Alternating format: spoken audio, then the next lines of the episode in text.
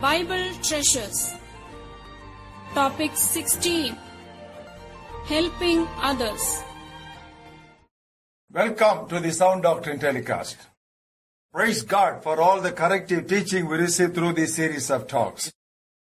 The subject during the last two weeks has been helping others. So far, we have done two lessons. Lesson number one, do not consider charity optional. This is the first lesson we learned under the topic, how not to help. Last week we studied lesson number two. Do not think you own anything. Today we'll move on to lesson number three.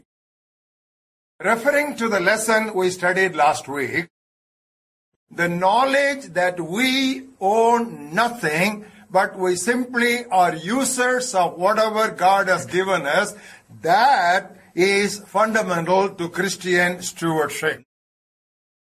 That is basic to realize our responsibility and obligation to help people. Now that leads us to lesson number three. How not to help. Do not be stingy. Do not be stingy. Whenever God refers to charity in His holy word, He always speaks about generosity. Turn with us for an example the book of Deuteronomy, 15th chapter. Read verses 7 and 8 to you. If there is among you a poor man of your brothers within any of the gates in your land which the Lord is giving you, you shall not harden your heart nor shut your hand from your poor brother. And then it says in verse 8, But you shall open your hand wide and you shall open it willingly and give him sufficient for his need, whatever he needs. So here God says, open up your hand widely and willingly. And then in verse 11, what does God say? The poor will never cease from the land. Therefore, I command you, look at that word, I command you saying, you shall open your hand wide to your brother, to your poor and the needy in your land. How specific God is in this passage. And he is even more specific when you come to the 24th chapter, the 19th verse. When you reap your harvest in your field and forget a sheaf in the field, you shall not go back to get it. It shall be for the stranger, the fatherless, and the widow, that the Lord your God may bless you, you in all the work of your hands. When you come to the 20th word, he speaks about olive. When you beat your olive trees, you shall not go over the boughs again. It shall be for the stranger, the fatherless, and the widows. One more example. When you gather the grapes of your vineyard, you shall not glean it afterwards. It shall be for the stranger, the fatherless, and the widows. Now, why does God say that? Verse 22, he gives the reason. You shall remember that you were a slave in the land of Egypt. Therefore, I command you to do this thing. So when you leave something in the field, don't go again to pick it up. Leave it for the poor and the stranger and the widow and the fatherless. In other words, all the profit from your business is not for you. It has to go to the poor people also. And God gives an example of our forefathers in this regard. Turn with us, book of Jeremiah, 22nd chapter. Read verses 15 to 17. Follow this passage carefully. Shall you reign because you enclose yourself in cedar? Did not your father eat and drink and do justice and righteousness? Oh, it was well with him. How does God say that? he judged the cause of the poor and needy, then it was well. Was not this knowing me, says the Lord? Then God compares it with the present generation. 17th verse. Yet your eyes and your heart were nothing but your covetousness and shedding innocent blood and practicing oppression and violence. In other words, God says your forefathers were generous, but this generation, you, you are very greedy. Is it not so with us, beloved?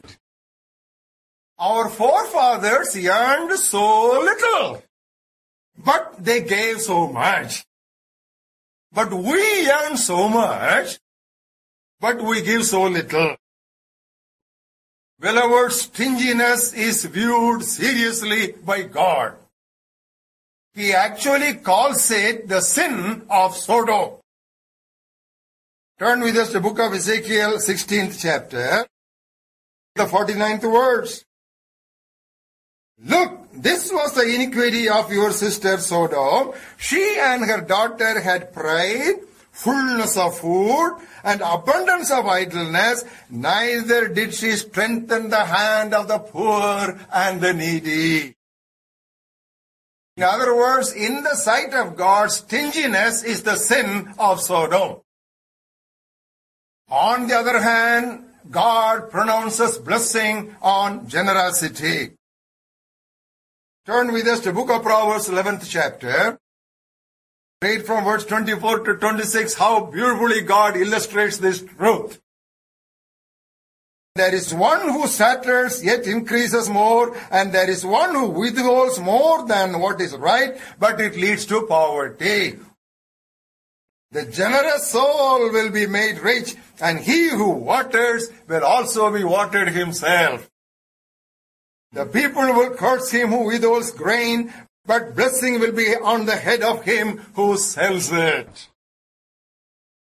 Can words be clearer than this, beloved?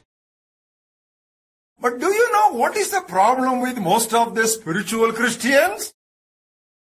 They have no problem in giving to God's work. But they are not that generous when it comes to the question of charity. But the Bible invariably associates tithing and charity. We look at some sample passages. Turn with us to book of Deuteronomy, 14th chapter. Read to verses 28 and 29. At the end of every third year, you shall bring out the tithe of your produce of that year and store it up within your gates. What should you do with that? And the Levite, because he has no portion or inheritance with you, and the stranger, and the fatherless, and the widow who are within your gates, may come and eat and be satisfied.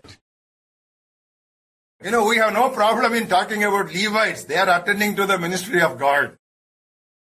But the Bible does not stop with Levites. The Bible says Levites, strangers, fatherless, and the widows. You know, those who talk about tithing, the most famous passage they refer to is book of Malachi, third chapter, tenth verse.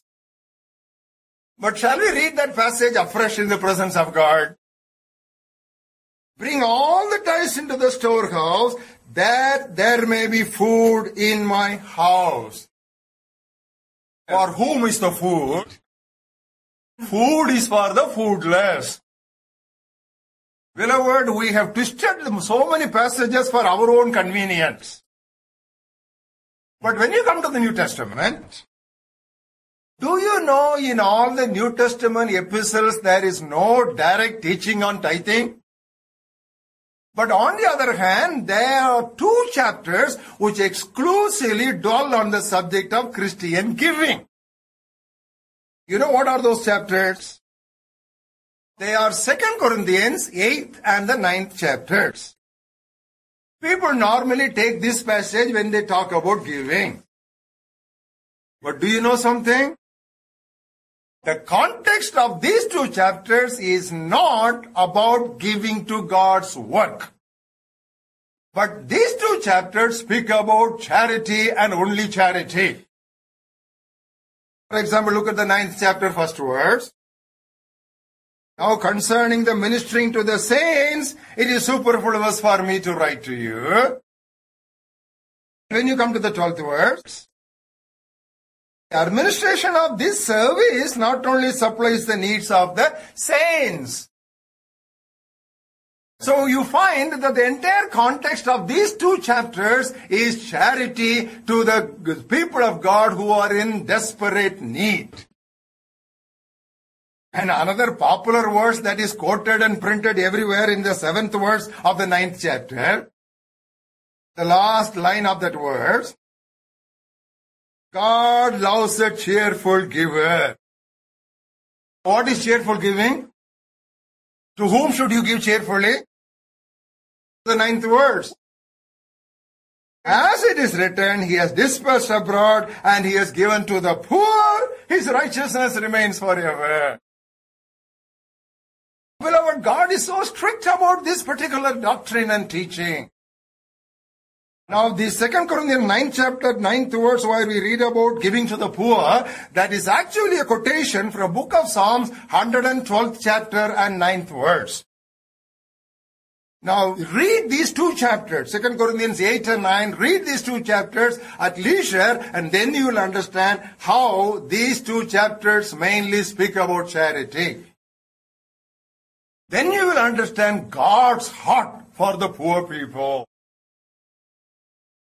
Beloved, we want to serve a warning here. If we don't catch this truth, we will hang our heads in shame in eternity over the missed opportunities. Now that's what we read in book of Matthew 25th chapter. Look at the 42nd verse. Jesus tells the people who were sent to his left side, I was hungry and you gave me no food. I was thirsty and you gave me no drink. In other words, you have failed in charity and you are missing heaven. Beloved, we want to make a statement. Giving to God is not giving to the poor. But giving to the poor is giving to God. Don't get angry with me too because making this statement. Study your Bible, then you will come to this conclusion. The rich young ruler had no problem in living a moral life. He said he had obeyed the commandments even from his childhood. But he got stuck when it came to the question of distributing his wealth to the poor.